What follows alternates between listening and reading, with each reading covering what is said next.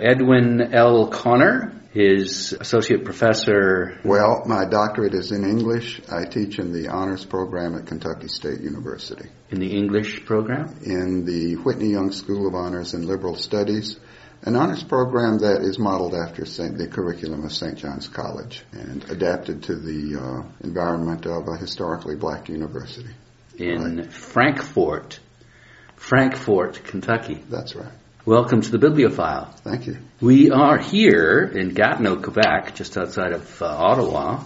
At what is this conference? It's, it's the annual conference of the Association for Core Texts and Courses, organization all of whose members teach in or have some affiliation with a program that uses primary texts. So great works. Great works, exactly.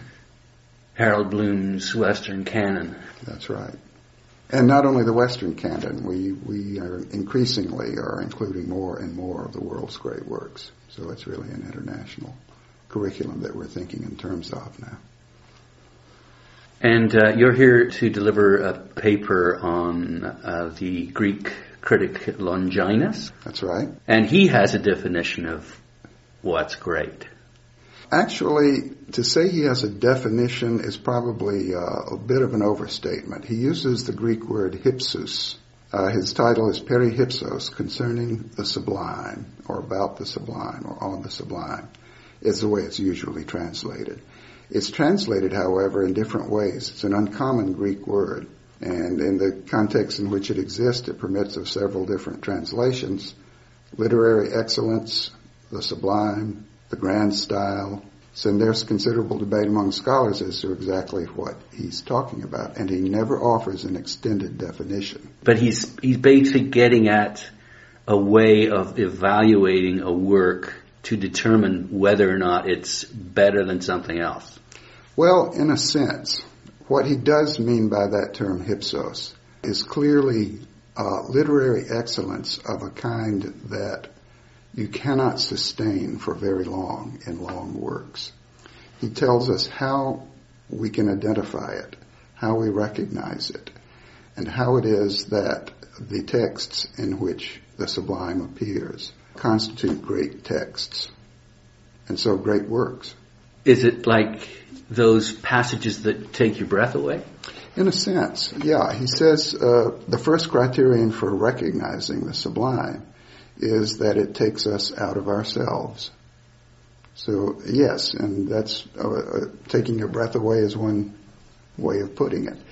But uh, sublime passages take us out of ourselves in, and again, he's not terribly specific, but clearly in different ways.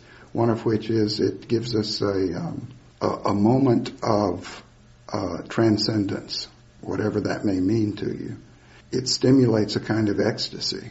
It, it may be that kind of recognition that Keats writes about, and when he's uh, in his sonnet on reading Chapman's Homer, uh, that aha moment of the discovery of a whole new world of of significance of meaning that you hadn't glimpsed before. The immediate question is, well, my sublime might be different than your sublime. Exactly, and I, and Longinus himself recognizes that. That's why that criterion that I just mentioned is only the first of three criteria for the sublime. The transport or the ecstasy is a characteristic of all sublimity, but it's not a sufficient sufficient.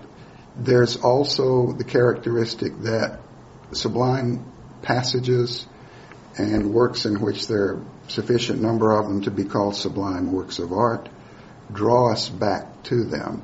They're memorable in a way that makes us want to return to them. Okay, so memorability and a, a kind of a pull. Yes, an attraction. And he says, furthermore, when you go back to a sublime work, you experience something like the same experience over and over again. You find continual stimulation of thought and something like that original experience each time. So it's inexhaustible, virtually inexhaustible in its meaning for you. Okay, a couple of things come up there then. I think I experienced that reading War and Peace. Yes. But it wasn't so much, I mean, I was looking forward to those sublime passages, but I was also looking forward to returning to that whole world, which was different from my, quote, real world. That's right. So there's a, there's a couple things there then, Is and he's he's alluding to both of those. Yes. What I think you're referring to is what he calls the first cause or source of sublimity. And that is the power of great conception.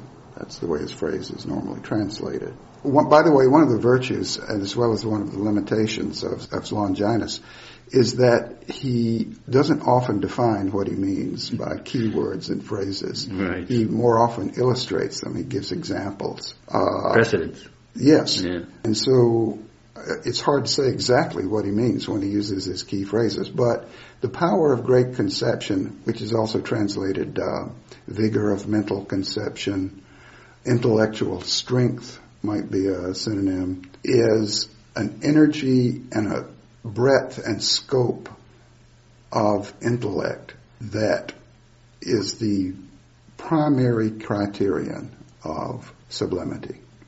It engages your whole mind.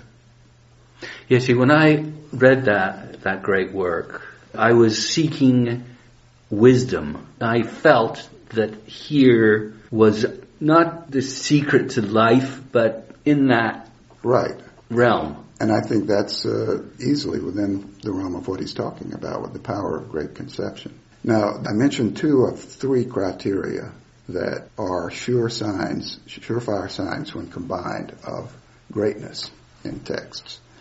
The third one is what has been called uh, the doctrine of universal consent. That is, the true sublime, as he says, satisfies all men at all times. That's a bit of an overstatement. He's, I'm sure, quite aware of his own hyperbole, the figure of speech. Mm-hmm. But he says, whenever men of different occupations, lives, interests, generations, and tongues all have one and the same opinion on the same subject, then the agreed verdict of each of such various elements acquires an authority so strong that the object of its admiration is beyond dispute. So it's a kind of a consensus. Yes, it is. Consensus over time. That's right. It's analogous to and, and maybe employs a consensus theory of truth. It's also consistent with, I think, a kind of even a Darwinian understanding of survival of the fittest as applied to works of art.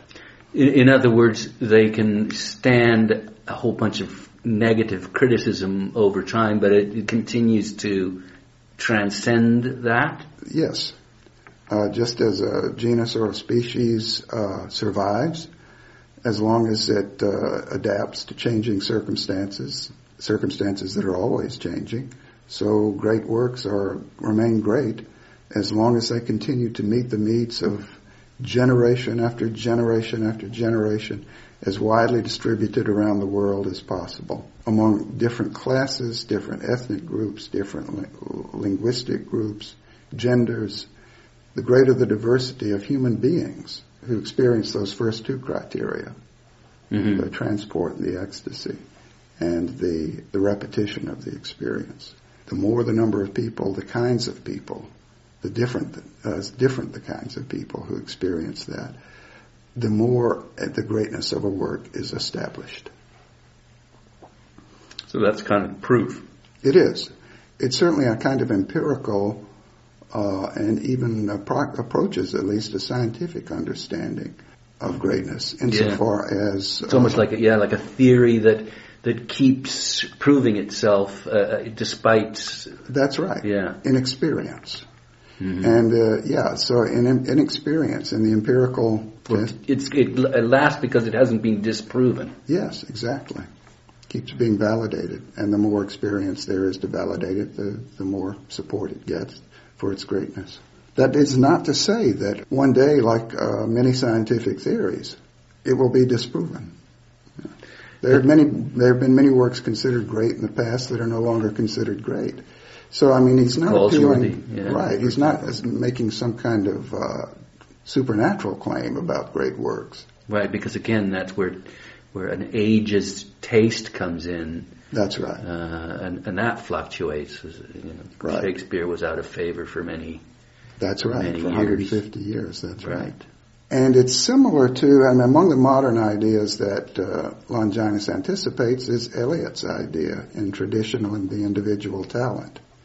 The, the great tradition as he sees it is changed ever so slightly when a new member enters its ranks.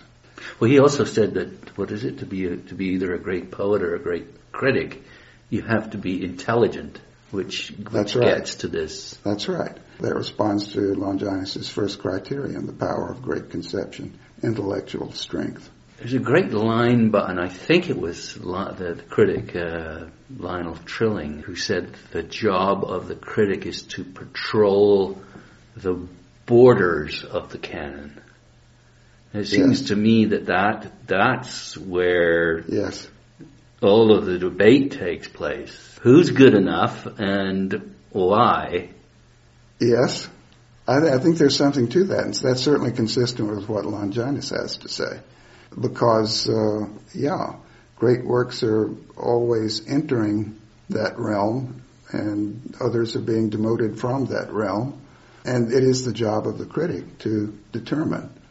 In it's one of the functions, at least, of a critic to determine, to re-examine those works, see if they still merit that, that their place in, the, in what Bloom calls the canon. The job then of a of a critic is to give it everything he or she has. You know, if they really are aff- affronted at the praise that a work is getting, it's it's incumbent upon them. Is it an argument? Yes. Is that how you see it? I think so. It's uh, whoever can marshal the best arguments. But then that's the problem with this whole thing. This is just your subjective opinion, and that's fine. But I don't really care for your opinion because I think it's great. Right. Well, there's a sense in which uh, Longinus' understanding of greatness, you know, insofar as it begins and what's essential to it is that ecstasy, that transport. It begins in the subjective, the Yeah. subject, the individual subjective experience. What takes it beyond and makes it more than simply a matter of one's taste is not only that and the fact that you can repeat that experience every time you go to that work, but it is a consensus of many, many people who have the same kind of experience. It's not simply personal. It's, uh, to use a word that Sartre uses, transpersonal. What does that mean? It's the personal experience of many. Uh, The majority. yeah. Which, Because if it was, if so where do you go? Fifty-one percent. well, it's not a statistical matter, of course.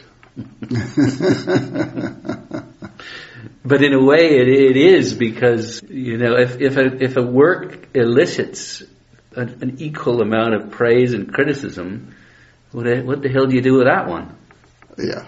Well, it's not, in a way, it's, it's not as much a matter of what we decide to do with it as what happens. In other words, as in uh, natural selection, a work that is uh, in question as either great, a great work or not a great work will survive or disappear. And that will be either validation or rejection of its greatness. So we really can't say then that a work is is that's been written within the past twenty five years. Let's say we, we have to pretty well reserve judgment on those. That's right. That's exactly why we have to reserve judgment on those.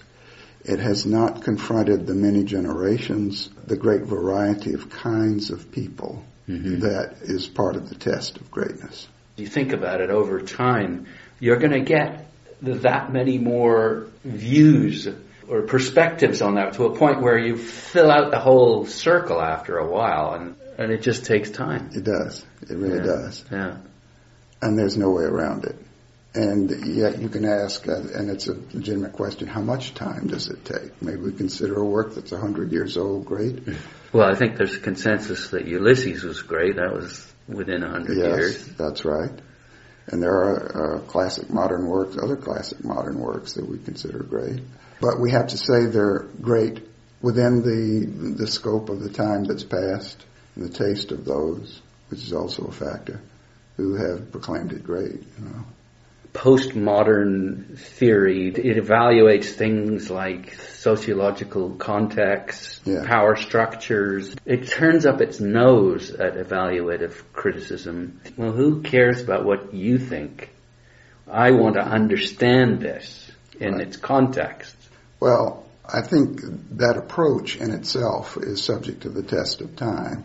I happen to think that it is really, it's a very interesting approach and it has its, its, its place, but it's not clear to me that uh, a rejection of evaluation will stand up to the test of time. I think it's in, and here I'm going to use another controversial phrase, human nature, to evaluate, to prioritize. Human beings don't live without values. Yeah, we either like something or we don't like it. Yeah. And that's fundamental. And that's evaluation, the fu- fundamental form of evaluation. You can't escape it.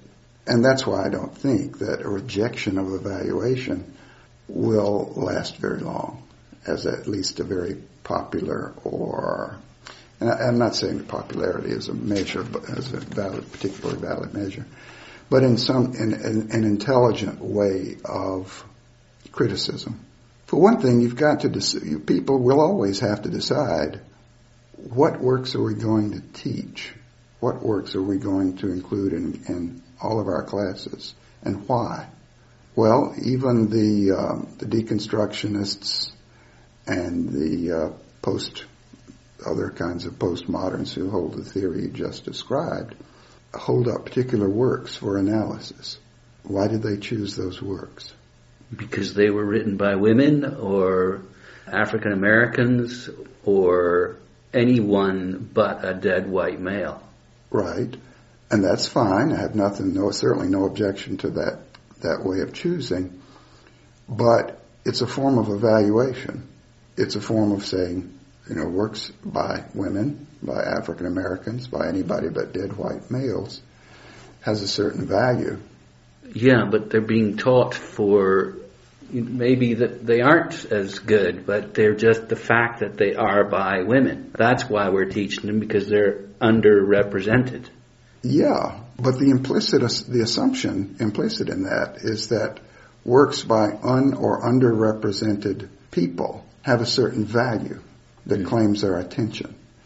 What I'm suggesting is that they're making evaluations and it's inescapable and that's not wrong, but it's no less a result of uh, a kind of conditioned thinking than works that appeared in hierarchical societies that have traditional values.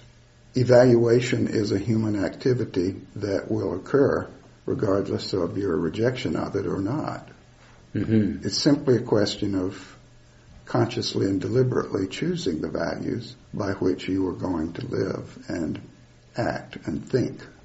They have chosen, and I think, and I don't argue with their choice actually, to reject traditional values for the purposes at least of criticism and intellectual activity. And that's a choice that I think uh, can and does, and actually does yield very interesting results, original insights. That's why I don't reject that critical approach entirely. Its value, to use that word, is going to be a matter of exactly what Longinus talks about, the test of time. Well, I thought I was going to say, it seems to me that perhaps once we get to a point where there isn't a perceived prejudice against a certain kind of literature, we get to that point, then you can, then you can bring in Longinus again, or uh, a universal evaluative criteria that You may be right about that, yeah. In other words, that uh, the kind of criticism you're talking about is a is a useful and necessary critical theory for the time being. mm, kind of a corrective. Yeah, I can I can accept that. And in fact, that itself, I think, is consistent with with a Longinian understanding of greatness because Longinus doesn't reject any presuppositions except the ones that he provides. And actually, he's consistent with the deconstructionist and postmodernist ideas. Longinus not only says, you know, that uh, great works are the products of great minds, noble souls, he also says. But they're also the products of the, of the time and place in which they're written. he introduces into criticism, as Aristotle, for example, does not, and I'm not familiar with any other classical critic who does, a sociology of criticism. In that section in, in his work in which he um, sort of rants against the uh, decadence of his times and sees that as the reason why there are no great works. I mean, it doesn't sound like a deconstructionist approach exactly, but it does see uh, great works as dependent upon the so- social conditions that give rise to noble souls. And great works are the products of noble minds. Sublimity is the product of noble minds. Yeah, and politics is, you would think, would be about trying to create an environment in which noble minds can thrive. Yes.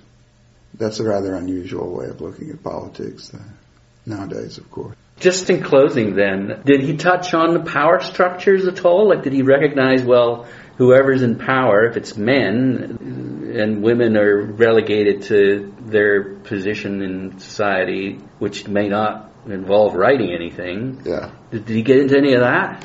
He didn't explicitly, but in the examples that he chooses of sublimity, you can see where he's thinking about that. He's one of the early champions of Sappho. I shouldn't say early champions, there had been earlier ones. But he's a great champion of Sappho. He is the source, so his work is the source of one of Sappho's greatest poems, the sole source of that poem. He quotes it, you mean? Yes, Yeah. the entire poem, and I think it's the only uh, whole poem that he quotes in his work on the Sublime. And he offers it as an example of the choice and arrangement of details in the creation of a sublime passage. And re- he does a, uh, ex- a rather extended commentary on the poem. He recognizes Sappho as just as no less sublime in lyric poetry than Homer is in epic poetry. He offers this example of it and shows how and why she achieves that kind of greatness. So it's clear that uh, he he has no prejudice against a woman as any less capable of the same kind of sublimity as Homer, the greatest of the poets.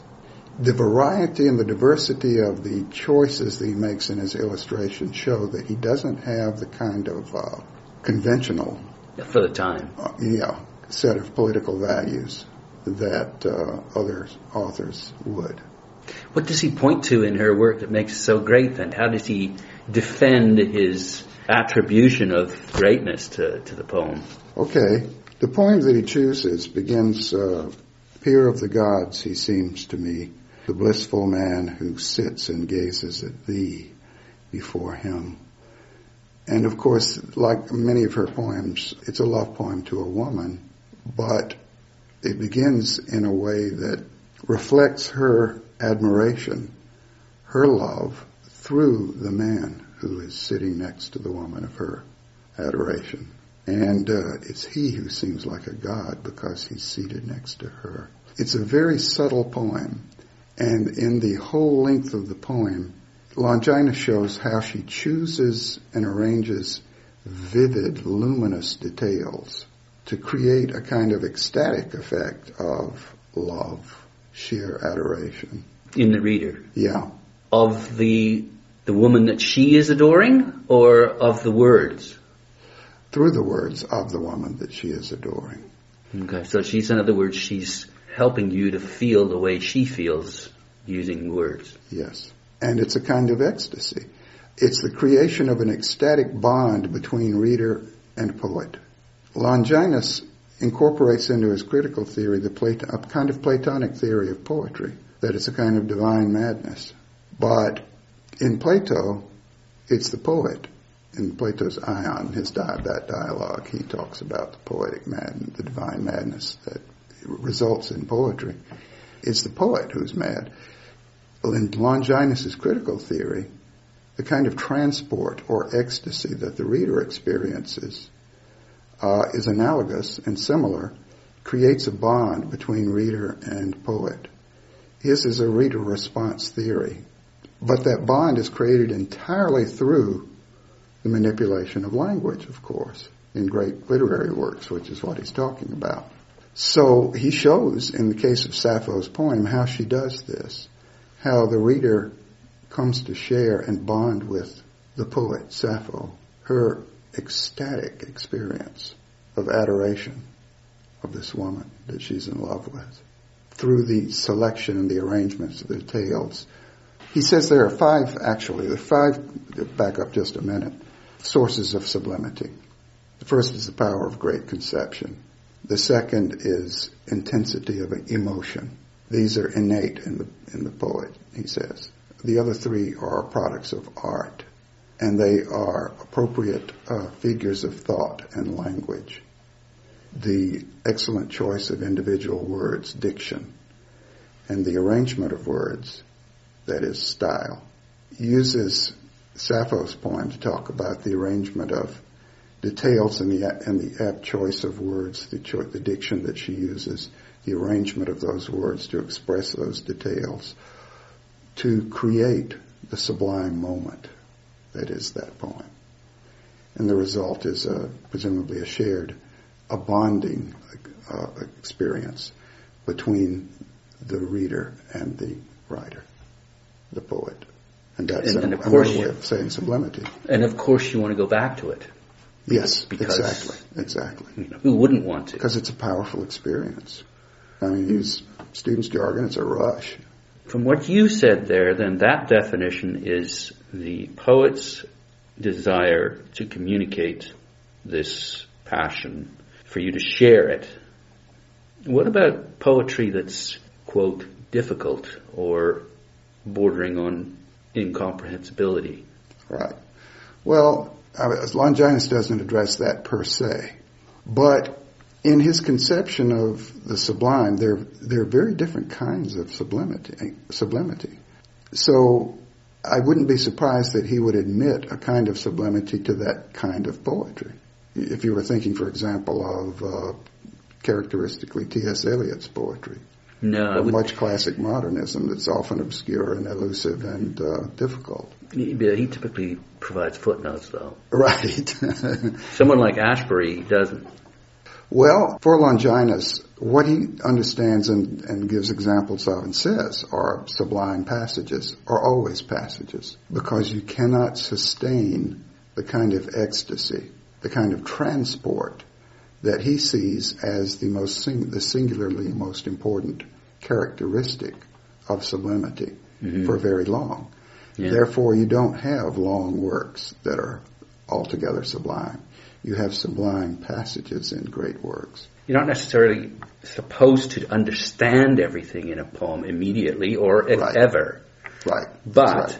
If you're going to come back to it, there Yes. has to be a passage or something that, that gives you some kind of stimulation or pleasure. Yeah, and you might call it a transcendent moment, as long as it's understood in a kind of Heideggerian sense that it's not uh, transcendent of time and space. It is a glimpse into being, that kind of aha moment that you're capable of having in the peak experiences of life. And there are different kinds of peak experiences, and I think uh, Longinus's theory accommodates them all. Like, And like what? Like what well, is an aha moment? There are well, there are intellectual peak experiences when suddenly you have an insight that may be imparted to you by a great work. I mean, you may come of it on your own, I mean, which is a very creative uh, kind of intellectual insight, or kind of. But you can also learn the greatest experiences of learning, in a way, from great works, is those intellectual peak experiences. Enlightenment. Yeah, of a kind. If there's a, if there's a poem then that doesn't contain that, then there's no incentive for you to continue to want to think about it. Well, right. Now, again, it's not clear exactly what he means by the power of great conception, but interpreta- interpretation of it as intellectual strength means that there is a, a noetic component there, always, uh, a component of gnosis, of insight, yeah, an epiphany, a revelation, a moment of real insight, that aha moment. That's a component of the truly sublime always. And that's the main component for Longinus. But it can take different characters. It can be of a spiritual character or an aesthetic character. That's not to say that there isn't resi- a residual mystery. It's the mystery that draws you back, in a sense. There has to be something that makes you want to come back, spend time with it, Right. figure it out. Right. You have another moment, perhaps. The great work perennially satisfies with its stimulation and its uh, sense of uh, always giving you something, and yet you never plumb the depth of its mystery. It appeals deeply to something uh, human within us and within us all as human beings. This desire to know, Yes, curiosity. yes, and yet it doesn't exhaust that desire. It doesn't, because it does address the, the deepest mysteries of our experience and of our, Like, Uh, why are we here? yeah, What's going to happen after death? that's right. Uh, in, in a discursive mode. But works of art, there are works of art that Longinus's theory also accommodates that are not, of course, at all discursive. The poem by Sappho is not a didactic or a discursive work. It doesn't seek to impart knowledge in any conventional sense of that word. And yet there's a noetic component of the experience that she recreates for the reader, the perceptive reader. You can walk away from a poem by Sappho as from any great lyric or purely um, visual medium for that matter, with a sense of a gain in knowledge, although you haven't sorted out in your intellect exactly what it was. And you Uh, get a little closer to figuring it out. It makes a little more sense, and yet the the mystery is still there. what do you think is the greatest work then of the 20th century? Well, insofar as uh, we can all play that game, because if Longinus is right, that's what we do in establishing the greatness of great works, and everybody has a right to participate. The Great Conversation. That's right, yeah. Uh, I would say as the greatest novel would be one by Joyce, and I suppose because of its scope, of its ambition, power, of its great conception, Ulysses would be a, a, a better choice than Portrait of the Artist. And Finnegan's Wake, which goes a bit too far. It goes too far, exactly. Although Longinus says, he makes a point of saying, a, a very flawed work of great sublimity is much to be preferred than a perfect work of no sublimity. I've been speaking with uh, Edwin L. Conner, who's an associate professor at Kentucky State University in Frankfort, Kentucky. Thanks again. Thank you.